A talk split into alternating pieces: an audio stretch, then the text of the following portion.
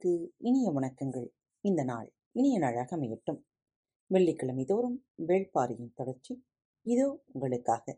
பறம்பு வீரர்கள் வடக்கு தெற்கு போர்க்களங்களிலிருந்து ஊர் திரும்பினார்கள். பாரி எவ்வியூரை அடைந்த போது தேக்கனும் உதிரனும் வந்து சேர்ந்திருந்தார்கள். இவ்வளவு பெரும் தாக்குதலை இதுவரை பறம்பு நடத்தியதில்லை. எனவே இதுவரை இல்லாத அளவுக்கு போர் பற்றிய கதைகள் பறம்பு முழுவதும் நிறைந்திருந்தன. போர் மனநிலையிலிருந்து விடுபடுதல் எளிதன்று. வெறிபிடித்த வேட்டை விலங்கு ஒப்ப எண்ணிலடங்கா நாட்கள் செயல்பட்டுவிட்டு அதனிலிருந்து இயல்பு வாழ்வுக்கு மாறுதல் மனப்பிறழ்விலிருந்து மீழ்வதை போன்றது. இந்த கொடும் துன்பத்திலிருந்து விரைவில் வெளிவர வேண்டும் என்பதால் தான் போர் முடிந்தவுடன் கொற்றவைக்கு குருதியாட்டு விழா எடுப்பர்.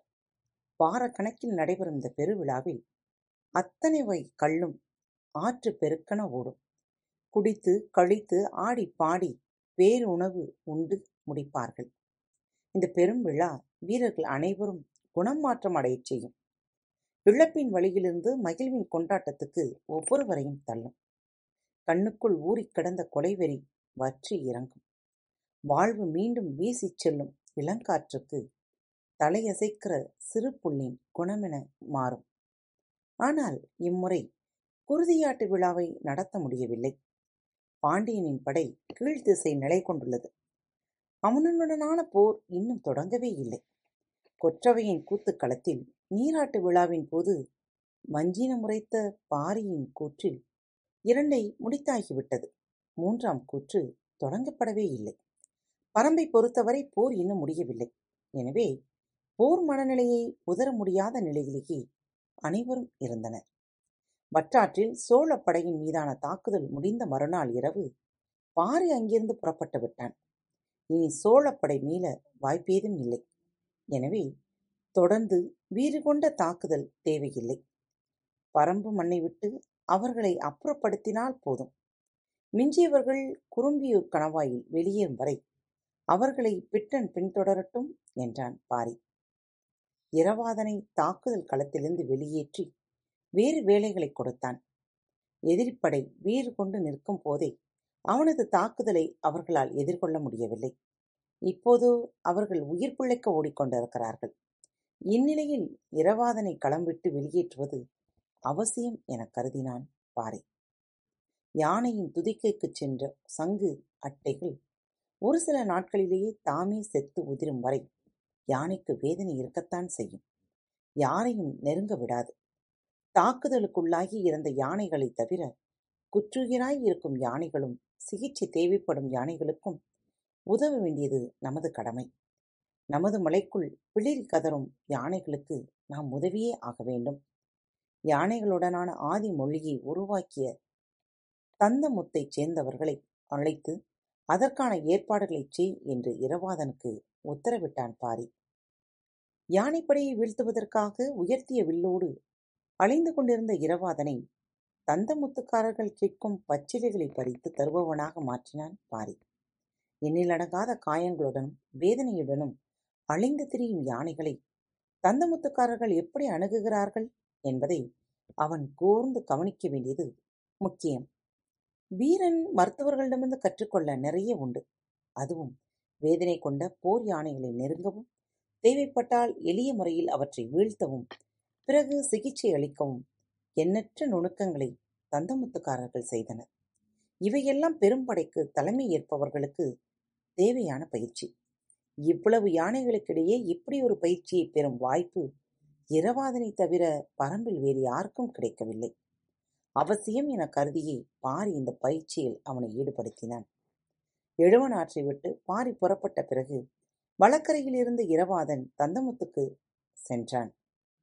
இடதுகரையில் இருந்த பிட்டன் சிறு படையை உடன் வைத்துக்கொண்டு எதிரிகளை பின்தொடர்ந்து சென்று கொண்டிருந்தான். பெரும் எண்ணிக்கையிலான பறம்பு வீரர்கள் ஊருக்கு திரும்பினார்கள்.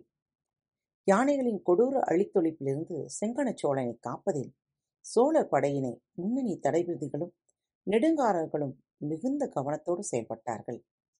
தேர்ந்த வீரர்களின் வலிமைமிகு பாதுகாப்பு வளையத்தினூடே செங்கணச்சோழனை முன்னகர்த்தி வந்து கொண்டிருந்தனர். தாக்குதல் நடந்த முதல் நாள் இரவு வேந்தனை காக்க முடியாத நிலை வந்துவிடுமோ என கவலைப்பட்டனர். நெடுங்காடர்கள் பாறை குகைக்குள் வேந்தனை அனுப்பி யானைகள் உள்நுழையாதபடி நெருப்பு வளையத்தை உருவாக்கி காத்தனர்.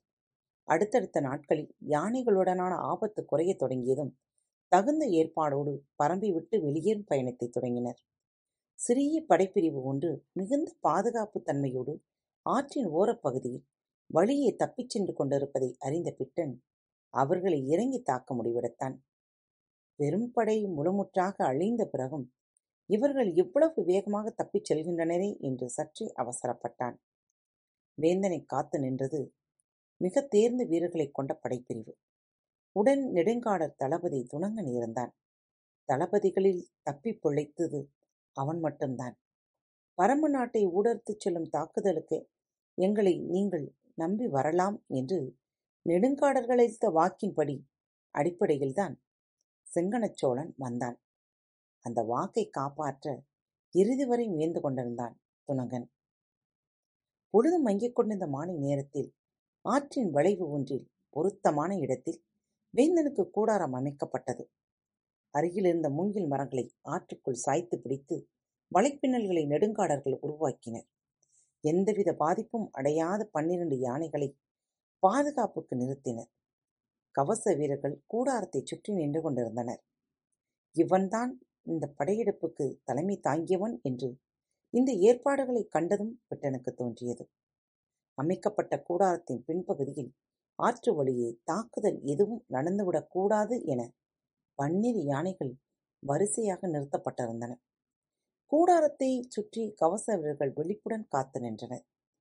காரிருள் சூழ்ந்தபோது கூடாரத்தின் இடதுபுறமிருந்து பிட்டனின் தலைமையிலான சிறுபடை ஆற்று மணலுக்குள் இறங்கியது. காத்துக்கொண்டிருங்கள். மீண்டும் மற்றொரு தலைப்பு சந்திக்கும் வரை உங்களிடமிருந்து விடைபெற்றுக் கொள்வது உங்கள் அன்பு தோழி.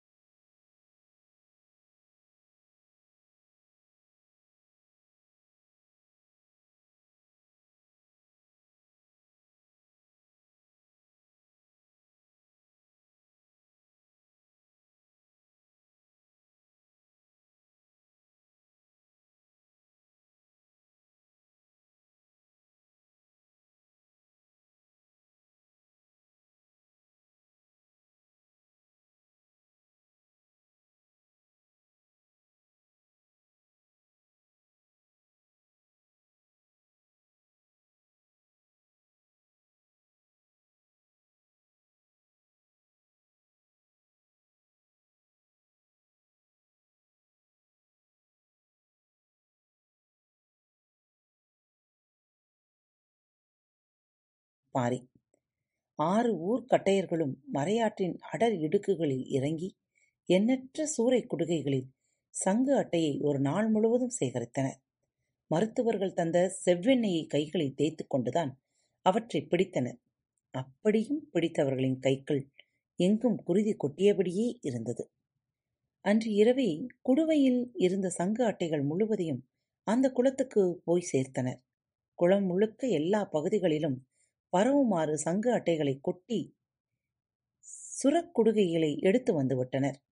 அங்கு சங்கு அட்டைகள் நீரின் அடிவார பாறைகளில் மண்ணோடும் நீரில் மிதக்கும் செத்தைகளோடும் பரவி கிடந்தன. சோழர்கள் தூசிப்படை மருத்துவர்களும் குறுங்காடர்களும் குளத்து நீரில் நஞ்சு கலக்கப்பட்டுள்ளதா என சோதித்து பார்த்துவிட்டு நஞ்சு ஏதும் கலக்கப்படவில்லை, யானைகள் நீரந்தலாம் என்று கூறினர். அதைத் தொடர்ந்து யானைகள் குளத்தடிக்கு வந்து நீர் துதிக்கியால் நீரை உறிஞ்சின. மீண்டும் மற்றொரு தலைப்பை உங்கள் அனைவரையும் சந்திக்கும் வரை உங்களிடமிருந்து விடைபெற்றுக் கொள்வது உங்கள் அன்பு தோழி. அன்பு நேயர்களில் பாரத் வலையொலி பக்கத்தை தேர்ந்தெடுத்து கேட்டுக்கொண்டிருக்கும் உங்கள் அனைவருக்கும் மனம் நிறைந்த வாழ்த்துக்கள், நன்றிகளும். பாரத் வலையொலி பக்கத்தின் நிகழ்ச்சிகள் உங்களுக்கு பிடித்திருந்தால் மறவாமல் லைக், ஷேர் மற்றும் சப்ஸ்கிரைப் செய்யுங்கள். நிகழ்ச்சிக்கான மதிப்பெண்களை ஸ்டார் வடிவத்தில் மறவாமல் கொடுங்கள். நிகழ்ச்சி பற்றிய கருத்துக்கள் இருப்பின் கீழே குறிப்பிடப்பட்டுள்ள இமெயில் முகவரிக்கு அல்லது உங்களது மெசேஜ் பாக்ஸில் ரெக்கார்ட் செய்து தாராளமாக அனுப்புங்கள். உங்களது கருத்துக்கள் தான் இந்த நிகழ்ச்சியை மேலும் மேலும் வளர உதவி செய்கிறது. மறவாமல் எழுதி அனுப்புங்கள். இப்படிக்கு உங்கள் அன்பு தோழி.